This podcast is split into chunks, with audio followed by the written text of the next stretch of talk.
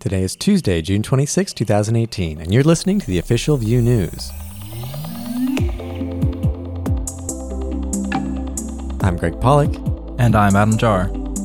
You can find links to all the stories we talk about in our weekly newsletter and on news.vuejs.org. If you're a fan of Tailwind CSS, The utility first CSS framework for rapid UI development, and VuePress, the static site generator built with Vue, you might want to check out an article from Nick Donardis this week where he shows how to install and configure Tailwind inside VuePress. He even shows how to configure Tailwind for deployment to get the file size nice and low. There are a couple different approaches for detecting state changes within an app. In Vue, it does it all for us because it's reactive by default. Thanks, Evan. However, in a new Medium article, Christian Alfoni explains and compares how you might track state changes in order to update the UI.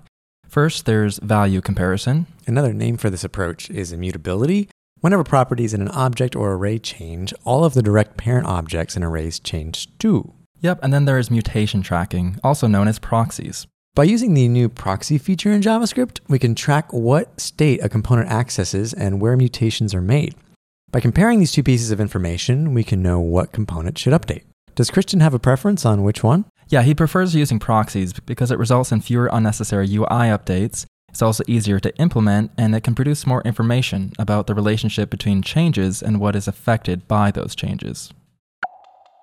This seems like a perfect opportunity for me to mention that I just released another free lesson up on vuemastery.com where I sat down with Evan You to talk about JavaScript proxies. We discuss how future versions of Vue will implement proxies for reactivity, and then I code up my own proxy based reactivity system. And if you're not familiar with how reactivity works, we also have a free lesson on that, right before this one, which builds reactivity from the ground up.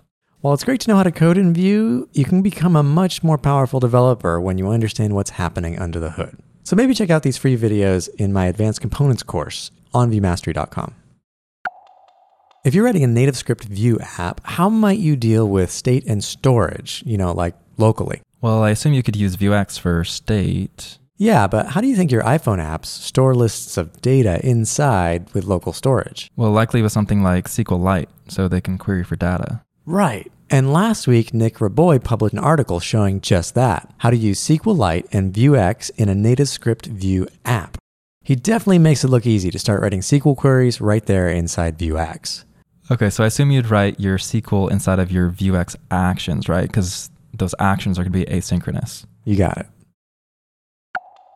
If you're interested in creating a full stack app with Vue and Laravel, Jay Rogers has a new free course called API Driven Development with Laravel and Vue.js. The course covers each step of building a single page application from the ground up, configured with Passport and Socialite for the API backend, and of course Vue.js for the front end. Nice. And what kind of app does he teach you how to build? So the course shows you how to build an app called Roast, which helps coffee enthusiasts find coffee based on a set of factors. This week, Winter Crespo wrote an article entitled Things That Won't Work Using Vue. Sounds scandalous. So what won't work?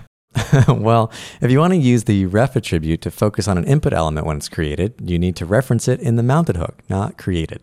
Because refs isn't populated until a component is mounted. Right. And next, you should be aware that Vue sometimes will reuse elements that have the same tag when you're switching between a v-if or v-else, which may not be what you're looking for.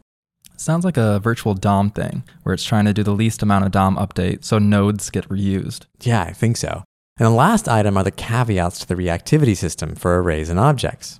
Those are mentioned in the Vue documentation and I think in your Vue Mastery course too. Yeah, totally.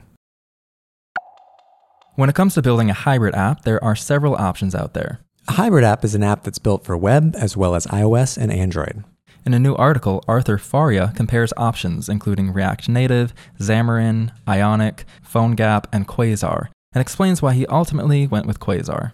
Oh, interesting. And why did he decide on Quasar? Well, he didn't know any JavaScript frameworks, so React Native and Ionic took too long to get started being productive with because he didn't know React or Angular, respectively. But Quasar works with Vue, and even though he didn't know it, he was able to pick it up pretty quickly.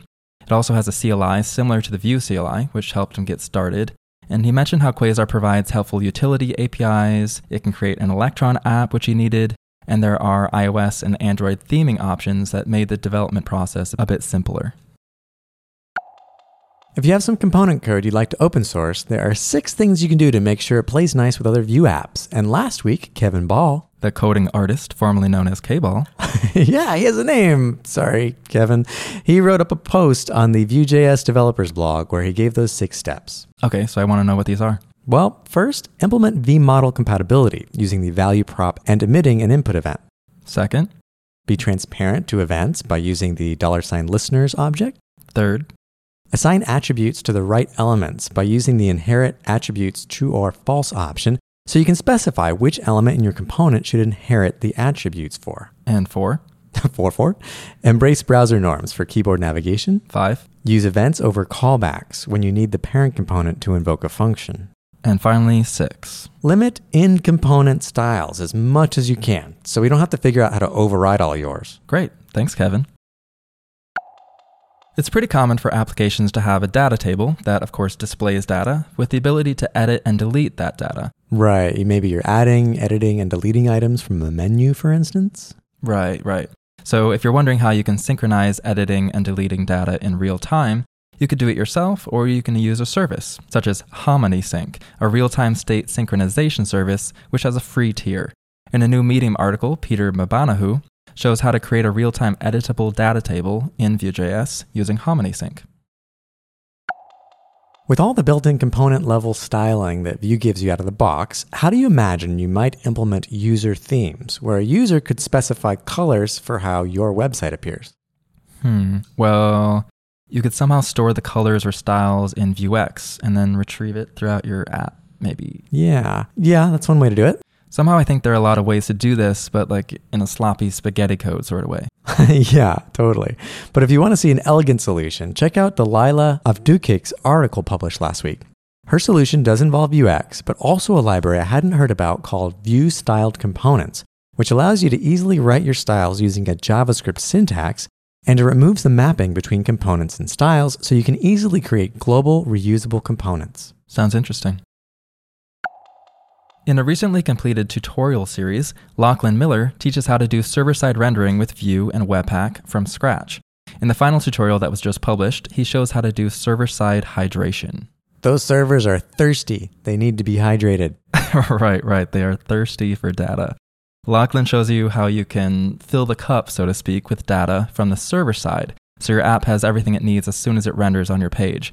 No blank screens while waiting for data to load. Shows how to adjust your package.json along with the Webpack's target property, and how to perform an AJAX request on both the client and the server.